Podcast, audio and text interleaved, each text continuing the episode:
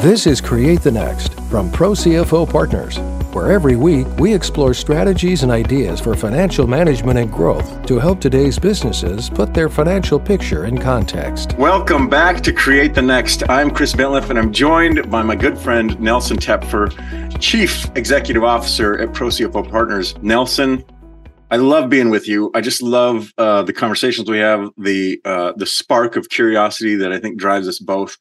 And uh, I thought today we'd have an interesting conversation about something that maybe you've been hearing a lot of, which is uh, outcome versus processes. And I've got some other ideas in there, but um, processes do they drive to outcomes?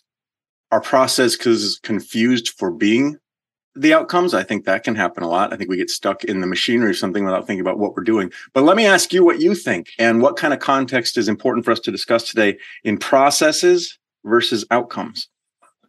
So, Chris, thank you for having me back on. Always enjoy our conversations. So, to start out, you know, I think it's a lot of what you briefly alluded to and referenced already. In the process we go through to try and achieve something, very often drags us away from actually keeping in mind what we're actually trying to achieve. I'll give you a for instance. I had a conversation recently with somebody who was trying to record something on their accounting software and he was asking me about six different ways of how to do it. And I said, wait a second. Why are you trying to record this? What are you trying to do when you're actually doing this? Why, what are you trying to see? So we had a brief conversation about what he's trying to build and how what this is what this is going to look like for him. And I said, okay, now that you understand what is it you're trying to have as a result of this, what you're struggling to record, what is the simplest or easiest way for you to do it? And he had the answer in what, 10 seconds. so, so when we say process versus outcome, it becomes very often we get dragged into the processes of how we choose to do some things, losing sight of what we're actually trying to do. And it's a very big challenge for many business leaders, especially in growing and scaling companies, because there's always a lot going on.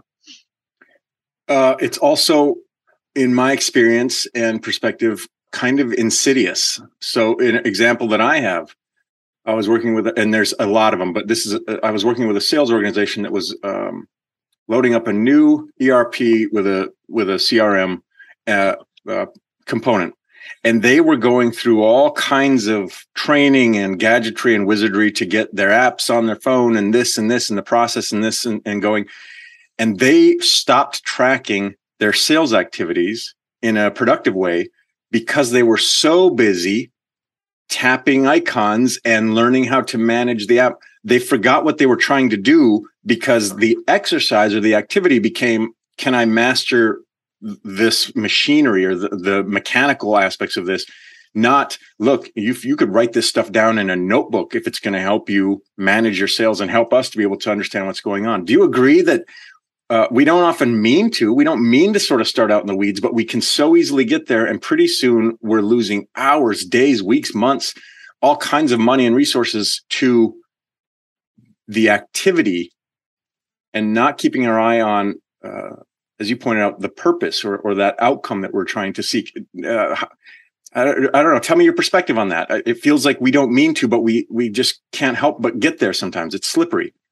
It is very slippery and absolutely right. That it's not like we we decide that this is what we're trying to do and we're going to lose sight of this. It just happens, and suddenly we look back whatever period of time later, and it's like, wait, this doesn't make sense anymore you know, I think we mentioned in one of our previous conversations, and someone was, you know, a much larger organization I was speaking to, and someone was promoted to manager, and someone was had this four hours a week that they had to do these management reports, and it took him a few months to start asking why, until he actually went all the way up to the C-suite, and they didn't know why they were still doing this because no one was, you know, so you're talking about thousands of hours, man hours being wasted on the why of what they were doing, and no one had any idea why. So to your point, absolutely. We absolutely get dragged into the process of trying to fix a problem without with when and begin to lose sight of the solution we're trying to put in place. You know i also feel like there's a real danger here because to everybody if you if you kind of like put this in a microcosm if any of us have ever tried to you know instill new sort of habits by i'm gonna i'm gonna really keep a great to-do list or a grocery list or or whatever or i'm gonna implement some new calendar features at work for just or or email rules or whatever that feels like I'm doing work. Like that feels productive.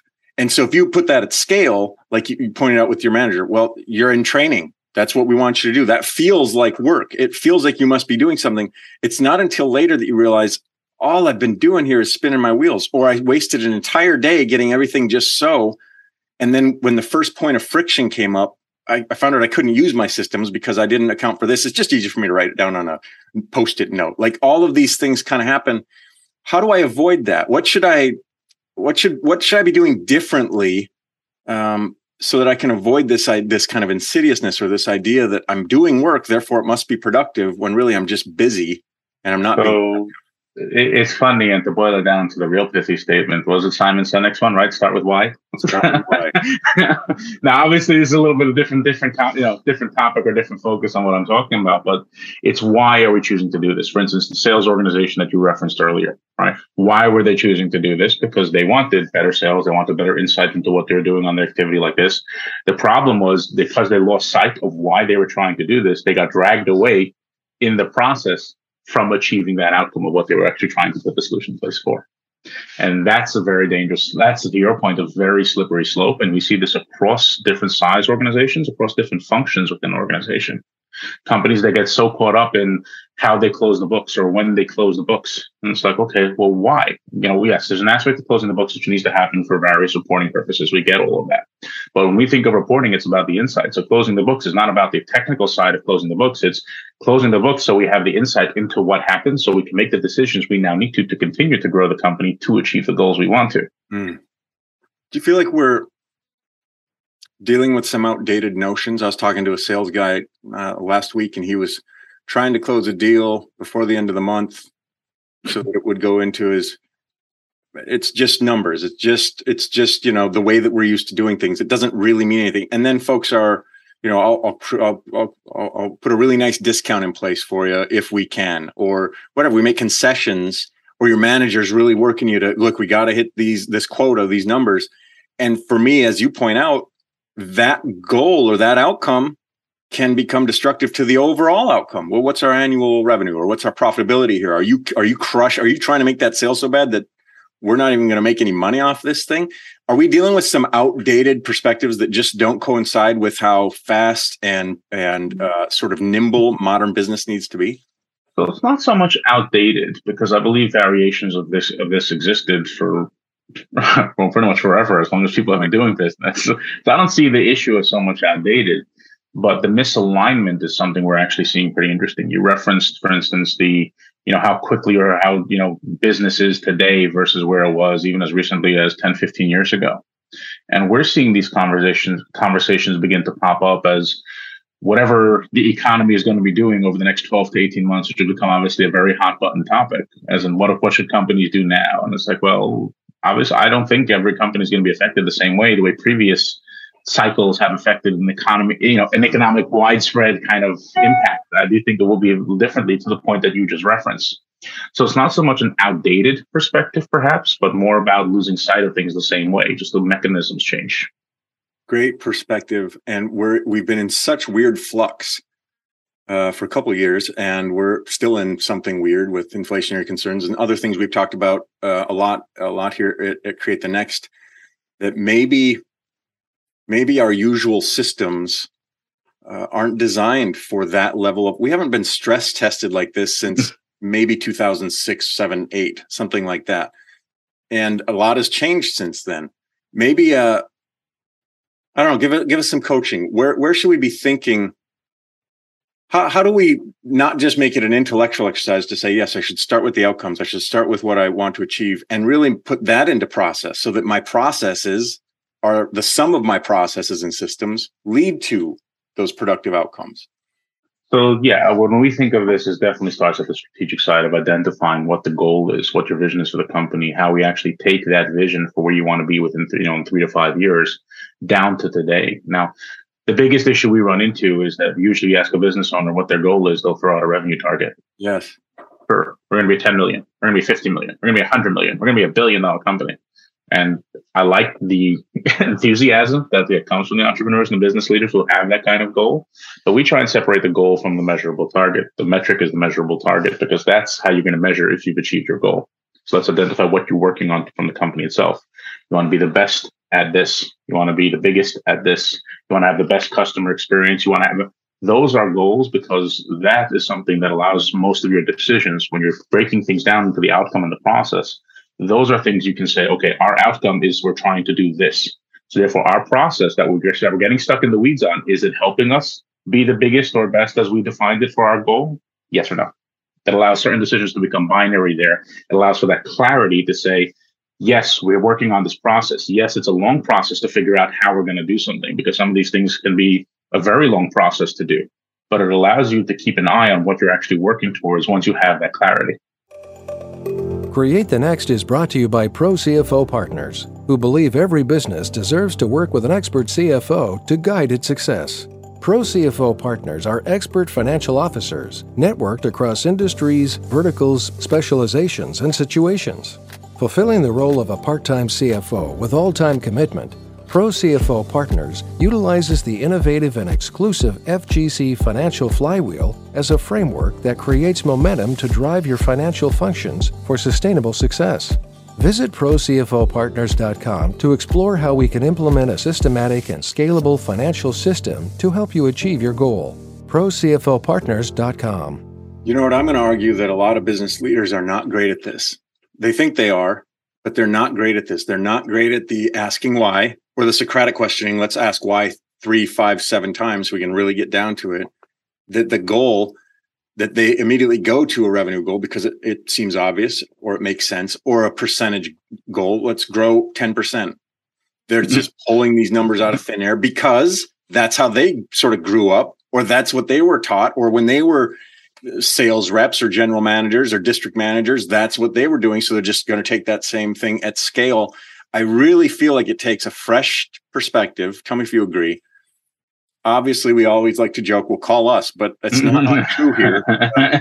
Folks who see things from different perspectives broad diverse perspectives uh, experiential breadth to be able to say that's not what you mean. When when you want your goal is not that. As you just pointed out you want to be the best or you want to have a footprint in or you want to dominate this aspect or you want to create something new. Those are not if you do those well they'll lead to increased revenue and those percentages that maybe you want to point to do i need a coach do i need an advisor do i need somebody on my team who isn't the usual isn't the person i'm used to seeing across the table to come in and sort of invigorate this idea for me a little bit so I would say it definitely helps. Is it absolutely necessary every single time? Certainly not. We've seen companies put in these kind of strategic planning sessions in place so that gives them that clarity. But is it helpful to sometimes bring in a fresh perspective? Absolutely. Does it jumpstart it, move things along much faster? Absolutely.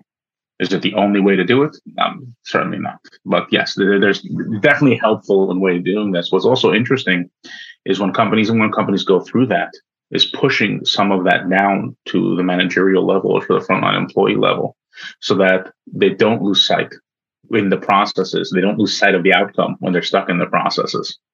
Meaning them being aware of what the outcome, they're, what they're working towards is sometimes a very, very helpful. For instance, you referenced that sales, you know, that, that salesman, right, whose manager is on his back to close it to meet his quota as opposed to if we change that structure, which we've gotten into conversations on compensation for sales, what that looks like is, and their target is this amount of percentage across this certain number, or, or this profit margin across this certain number. It changes that pressure to actually do this. Do they still need to deliver? Are they still results driven? Absolutely. That shouldn't change. But the outcome of what they're working towards changes, and that actually has a greater impact on the company's bottom line. I love what you're sharing because it's almost a um, uh, a cultural reset or recalibration. So if you can sort of learn to do this in a strategic mindset and you can start to filter that down, you won't need the same level of help next year or the year after that because you'll start to realize the benefits of that. Let me ask you something.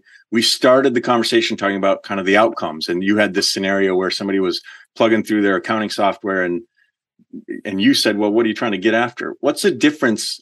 Is there a difference between outcomes and a goal. So as you then talked about what you, we've got a goal, we want to strategically align to a goal. Is an outcome designed to get me to a goal? Is a goal different from an outcome? How what's the relationship between any of those? So some of this is semantics. Some of this is what I like to refer to, and not my own line, distinction without a difference. Okay. Some of, and some of this is actually truly different from a concept, from a conceptual perspective. In my mind, an outcome is perhaps more of a this is I'm doing this for this specific outcome as opposed to the goal when we think of it from a company perspective can be more overarching. So it's not like a this is what I'm trying to do versus this is where we're trying to get to. So whether we call it outcome, whether we call it target, whether we call it a vision, whether we call it's the same thing of what we're trying to establish. There's an over there's this bigger picture we're trying to paint. And these are the different pieces we actually need to build in order to help us get there. So when we started the conversation of outcome versus process, in that particular mind, in that particular example, that outcome was not the goal. That outcome may have been a step in helping them achieve their goal, meaning that kind of clarity that this business owner needed was a way for him to make the decisions he was going to to help him achieve his goal. But the outcome was the better insight into what he was what he was actually working on. I feel like that is a really valuable distinction and uh, a broader explanation. Uh, thank you for that. Let me ask you something. Maybe it turns us into a, a, corner that we'll come back and have a broader conversation on, but something that's really buzzy, has been maybe for the last four or five years, at least from where I sit, mm-hmm. maybe you see something differently, is this idea of core values. Our core values are this, which is, you know, sort of like on its face. Well, that's great. It's like any of us saying these are the things we stand up for, we believe in. I've seen organizations spend six months with four different consultants to come in and nail down their core values, which gets really into that. Are we in the weeds? Are we just doing this for the exercise? Or how is that going to impact the business? Should it? And in what ways? And I like when there's checks and balances to say, well, does this one help us to live out our core value of whatever? Is this decision aligned to that? So if you're thinking about it as part of that strategic vision, I can see the value there but I don't know. Give me your perspective on this. Should should we all be having core values, and should we spend a lot of time working to those, and then do we integrate those into our goals, or what's your perspective on that? So that's always an interesting one. You know, sometimes coming up with a difference in a core value and a goal can be an interesting exercise in and of itself, because for some companies they are the same. I'll give you, for instance, one of our core values here at Pro CFO Partners is to contribute and make a difference. Right now, whatever the decisions we make is is this going to allow us to contribute and make a difference for more teammates, for more clients, for more companies that we get to help. So in theory, is that a goal for us? Probably a goal. Is it a core value for us? It definitely is a core value for us. And for some companies, this is what it actually looks like. So defining core values, and again, you can talk to you know, that company that brought in four different consultants. You ask each of them what core values is, you may probably going to come up with four different answers for what a core value is. Yes.